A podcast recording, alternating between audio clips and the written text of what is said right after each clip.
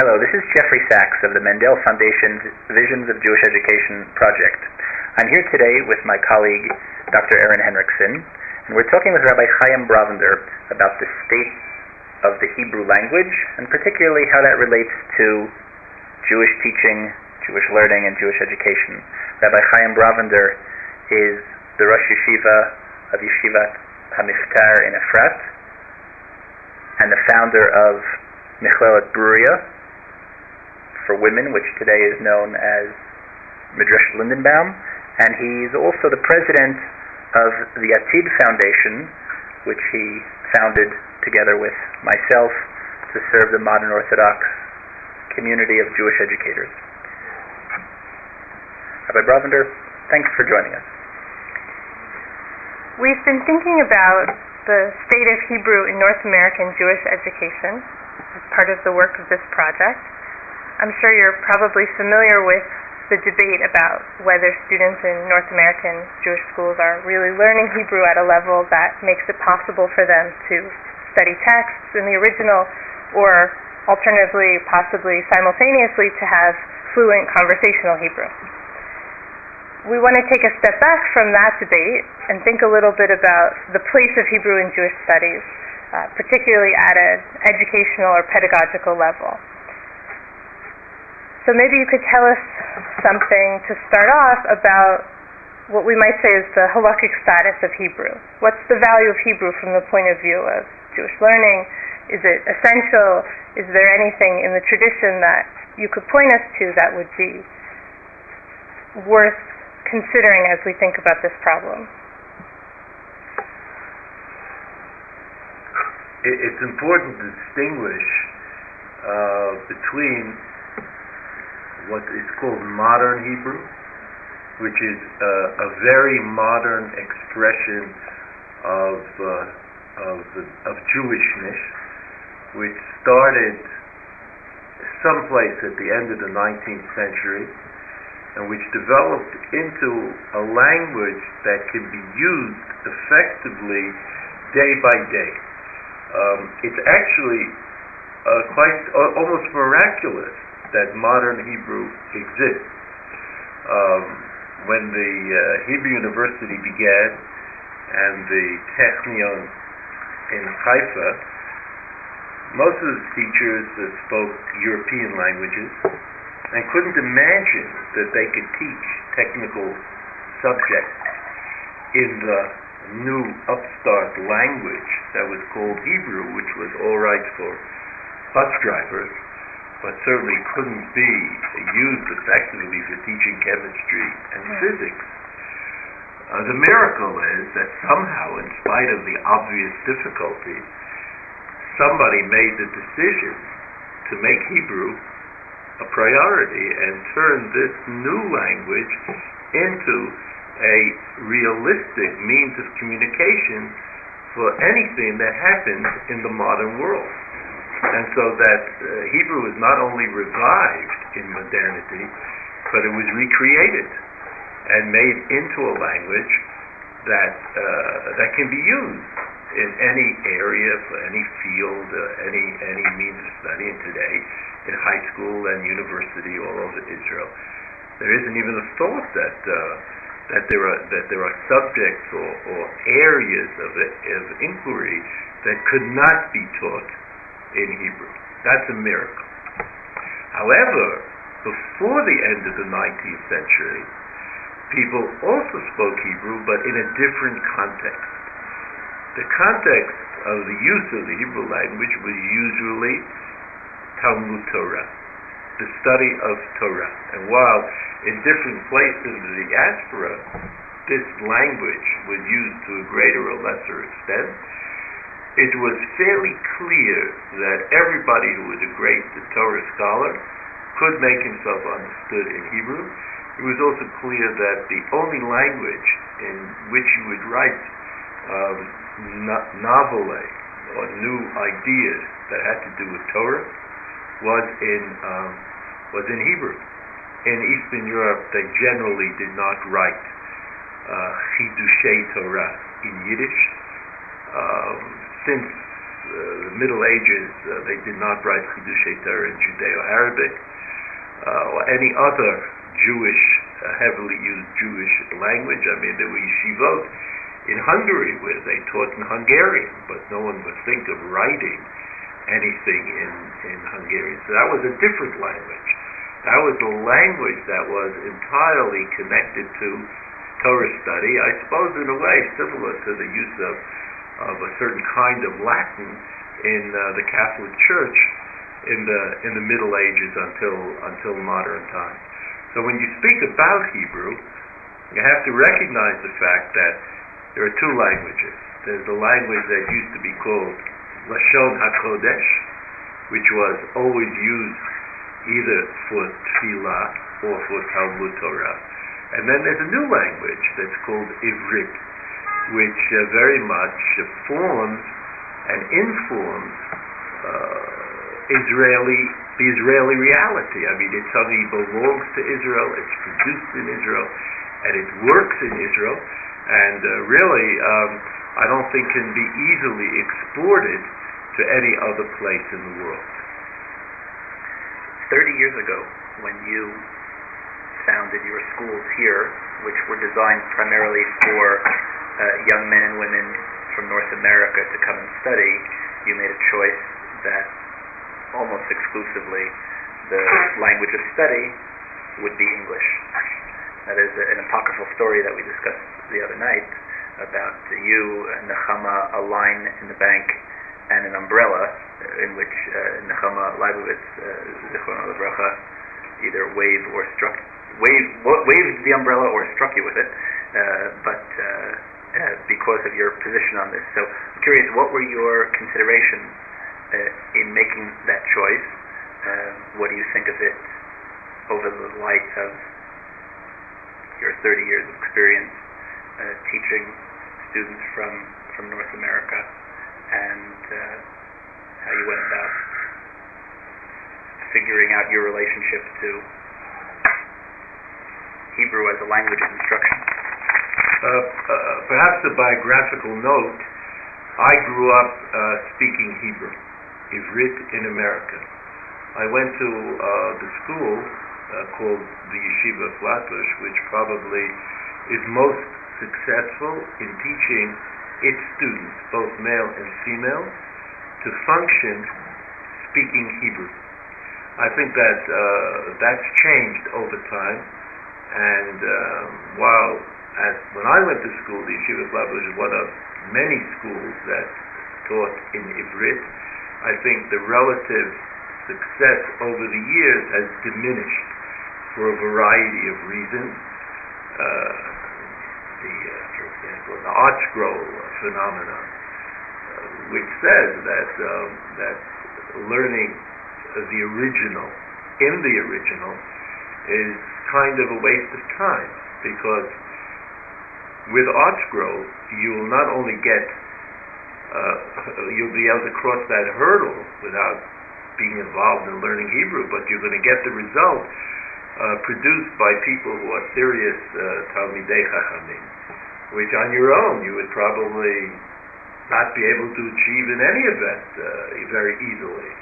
So that uh, that learning uh, Torah in the original has become uh, less interesting, unimportant. the the value added is not stressed at all in the school system and in study system. In, and it may be that, that within that particular context, it would be hard to find what the value added uh, might be. Now, when I came to Israel, I had the good fortune of finding a way to become a teacher of Torah.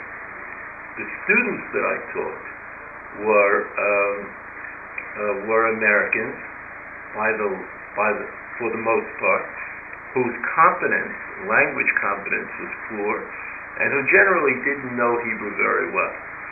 I was interested in immersing these students as quickly as possible in the experience of Talmud Torah as I understood it. And I thought that a detour to learn the Hebrew language would be um, counterindicated. It would produce uh, a lot of effort. Uh, they would never really get to the study of Torah in a reasonable amount of time, and they would lose interest uh, uh, possibly. So I decided that I would teach people in a language that they understood. If they understood English and not Hebrew, we taught in English. If they understood Hebrew, we taught in Hebrew. And that's the way it went. On this point, Nechama Leibowitz and I had a disagreement. Actually, I didn't disagree with her. She disagreed with me. And she felt that uh, bringing kids to Israel to teach them in English was a defiling of some sacred notion, which, uh, of course, she, she was not able to clarify to me since I didn't change my mind, but she was very adamant about this, and, and, and that's where the uh, famous uh, uh encounter in the discount bank took place in, uh, in Romema. Uh, but I think today that, that I'm right, and that teaching Torah to the uninitiated is more important than learning Hebrew, even though I'm the first to admit, and I insist even, that Hebrew has a spiritual dimension to it. Speaking Hebrew has a spiritual dimension to it. However, it's very hard to teach people to uh, get the receptors for this spiritual dimension within themselves, you know, uh, activated. On the other hand, if you teach people Torah, and the teacher is teaching Torah, the students are learning Torah, and Torah has this great weight of tradition behind it, then I think it seems to me that it's easier to get people who are so inclined to connect themselves to the spiritual values of Torah study. So that while I think that Hebrew is a spiritual enterprise and that speaking and learning in Hebrew has spiritual value, I think it's a much more difficult thing to achieve with most students than teaching a Mishnah. Because a Mishnah, as everybody knows, is, is, is thousands of years of Jewish tradition and enterprise, which then can be easily transmitted within the person to something valuable, meaningful, and, uh, and, and serious. And, and so I opted to prefer the Torah component over the language component, something which I think is still, in fact, true. I mean, there, I've taught many kids who come, come from uh, day schools in America who come um, with a greater or lesser uh, amount of knowledge, but generally very poor comprehension in spoken Hebrew, textual skills, uh, because it, it, things that you don't see the point to, you generally don't learn. You know, you might be able to learn them enough to pass a test, but you don't really learn them because no one is able to explain to these kids who come from English-speaking countries why it's so important for them to prattle in Hebrew. And uh, I'm sympathetic to them, actually.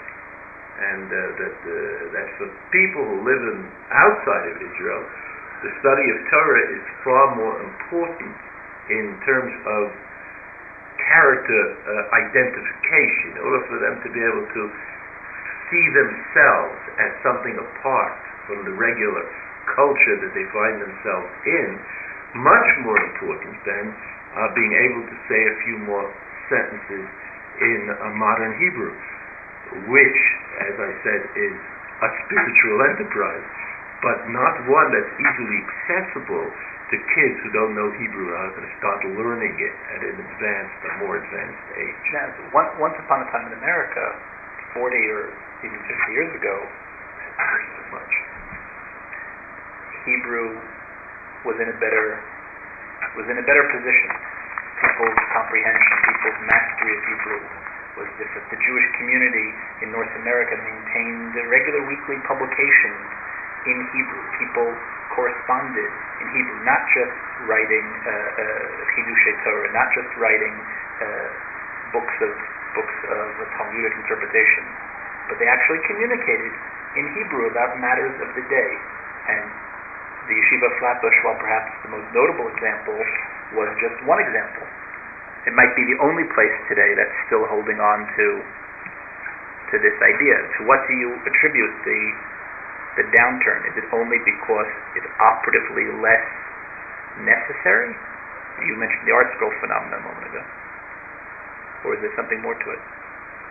Well, I imagine that in Europe, Eastern Europe, where the Jews that I knew about came from, had a certain disdain for the culture in which they grew up. And that not speaking Polish and not speaking Ukrainian and not speaking um, uh, Russian uh, had a certain appeal. And the Jews always had this idea that they would speak a language that only they understood, like Yiddish.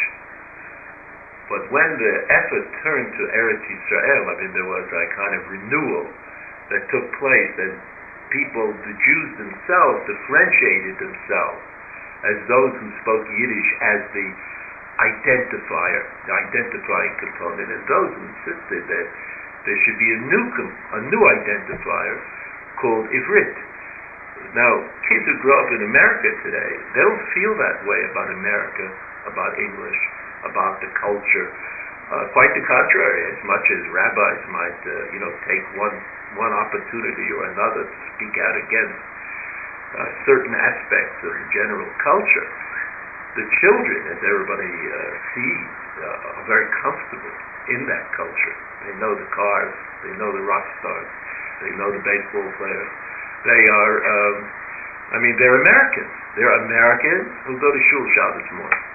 And they don't feel at all uh, compromised, inhibited, uh, ideologically compromised by speaking English. I mean, they're happy about it. The fact that English is also such a powerful, uh, uh, in such a powerful position in the world, is something that you can take with you wherever you go. You can get every book that's ever been written translated into English in in a literal form, in an approximate form, in a concise form, in a you know one of these. Uh, uh, cheater test kind of form. I mean, everything is all there, and the kids don't feel in any way that this compromises themselves, their personality, their Jewishness, their uh, whatever. So, so there's no ideological reason for them uh, to bother themselves with learning another language in which they will identify, with which they will identify.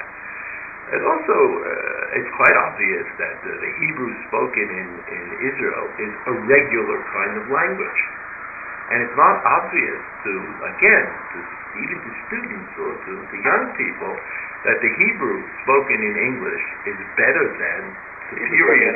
I mean, Hebrew spoken in Israel, mean, the Hebrew spoken in Israel is better than or, or superior to or interesting than the English that's spoken in America. And in fact, when they come to Israel, right, wherever they go, of course, everybody runs over to speak in English to them, as though the, uh, the desire, the heart's desire of all the, the Israeli students is to become proficient in English, so that the spiritual side of speaking Hebrew is not clear to the American uh, uh, students.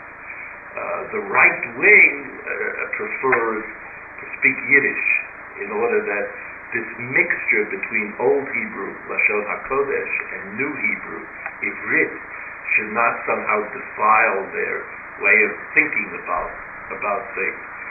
So that what you need is not just Hebrew speakers like Israeli uh, who can bring Hebrew speak, speech to the diaspora, but you need an ideology which makes all of this effort meaningful. And that ideology doesn't exist today. Um, once upon a time it was Zionism? Once upon a time it was being, being uh, yeah, well, Zionism, socialism, independence, uh, uh, we're not the same as everybody else. We're, we're on the move. We're, we're transferring ourselves from Russia to Israel, maybe detouring to America Today, that doesn't exist. I mean, people who live in America live in America. If they come to Israel, you know, by chance, a small number, so they, they come to, to America, it's just another place to, to Israel, it's just another place to live. It's not, uh, you know, it's not so ideologically tied uh, to, to commitments of one kind or another. And therefore, I mean, learning Hebrew is kind of an annoyance that you'll you'll deal with that annoyance when the time comes. So if you come to Israel, and if you live in Israel, and if you have a job for which you have to speak in Hebrew, which I mean, I think those jobs are getting lesser and lesser. Uh, okay, so you'll end up you learn Hebrew from your children at worst, the worst case. But it's not. It, there are no prophets of Hebrew. There's no one who has a uh, has a message there's no no one who is selling uh, Hebrew to anybody today, and therefore there's no one who no one who thinks it's important. I mean, that seems to be the fact. Can I ask you to go back for a second to the idea about a spiritual value in speaking Hebrew, and if you could say a little bit more about what that means for you personally.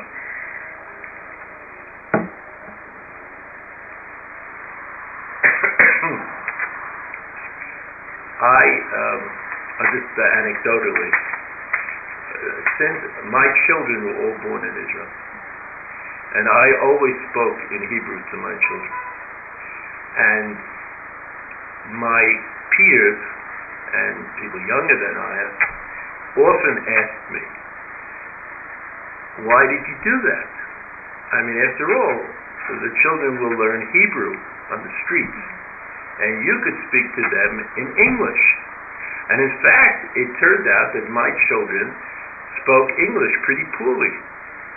And uh, I saw some of them got married, and then they married English speakers, so their English improved.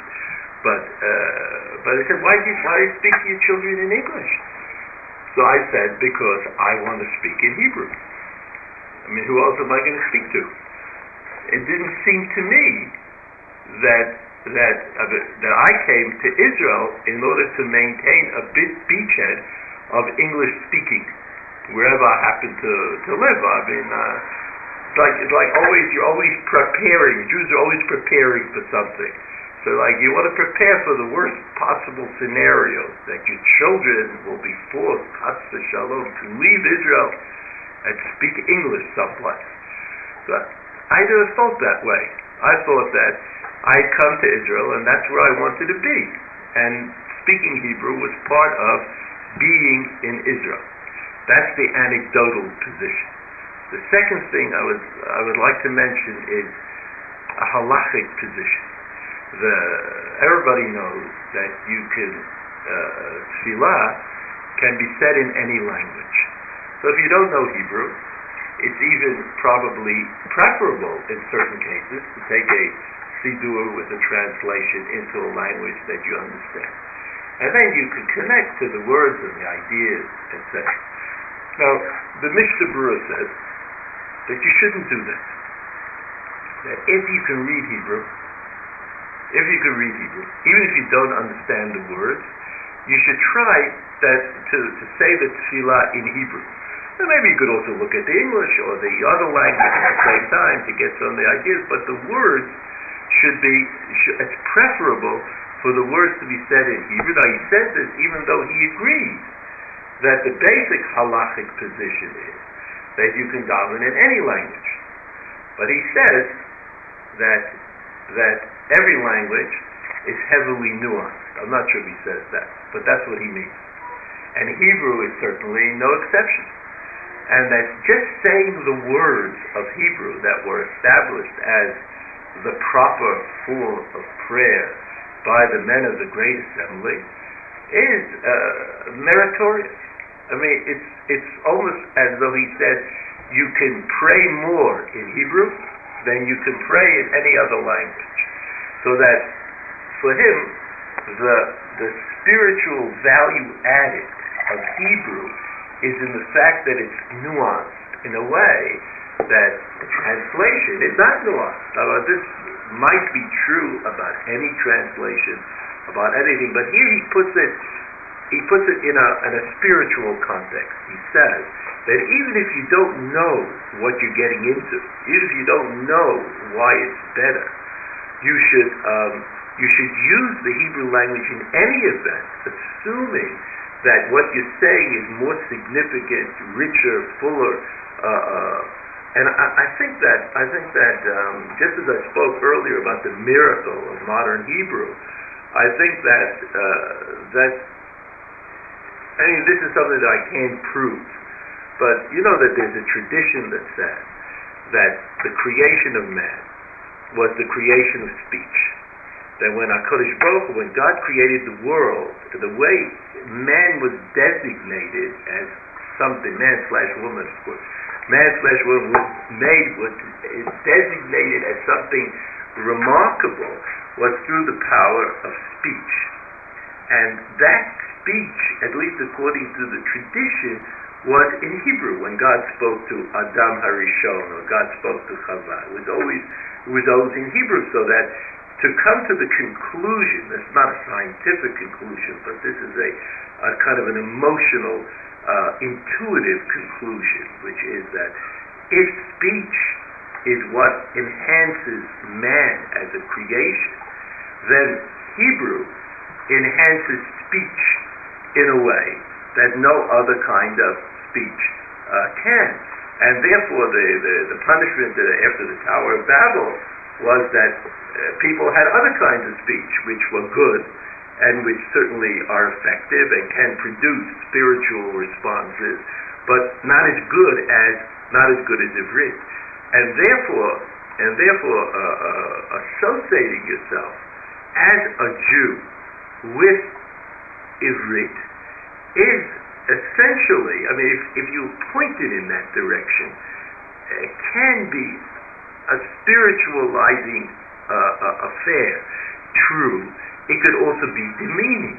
It could also be misused. It could be also be underrated and under underspoken. But if a person is a Torah person, like learns, and if he takes himself seriously as a religious person, and he uses the, the, the language of the of the Torah and the Tanakh and the Mishnah and the Halacha, then he he finds himself in that world all of the time, even when he's not intellectualizing it.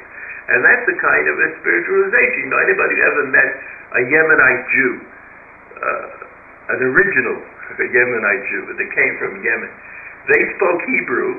That their Hebrew was made up of pieces of verses, sections of Mishnayot, parts of the Gemara, but and that's how they said, I want to go buy uh, some tomatoes. It was all within that context, so that even if they weren't learning the Torah, they were with the Torah. They were walking. The, the Hebrew language gives you the opportunity, using the Hebrew language, to put the whole into Kodesh.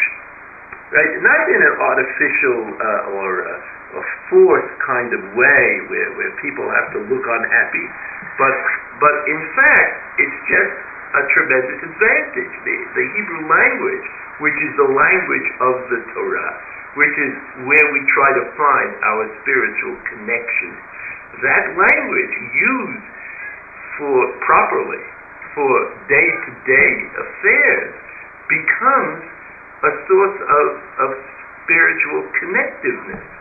It changes me. I'm not like anybody else. I mean, anybody who speaks two languages and you know tries to speak in English, for example, and uh, speaks the language uh, which is connected to Torah and Tefillah, I mean, sees immediately that his he's a different person when he speaks the one language and he speaks the other. Not that one is good and one is bad, but one is much deeper and more profound and connects you in a, in a very special way to your uh, to your spiritual roots.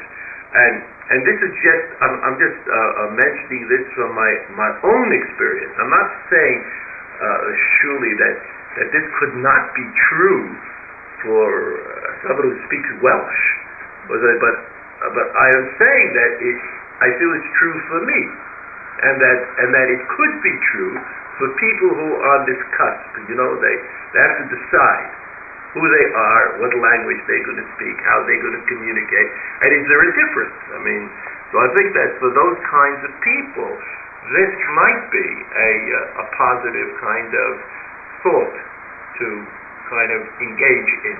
My wife always likes to tell the story of uh, getting home to discover the cottage cheese that she bought had been long since expired and returning it to the to the makolet and the the grocer's response was, Avar Yomo Batal Korbano. And if our listening audience doesn't catch the reference, we can't explain it here briefly.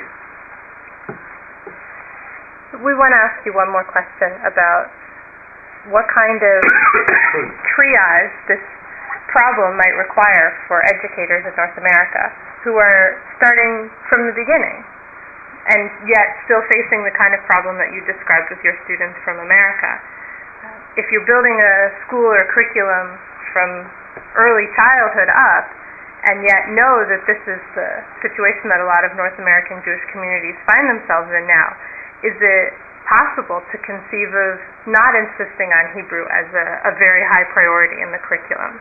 Would there be a big loss there, a big damage possible there?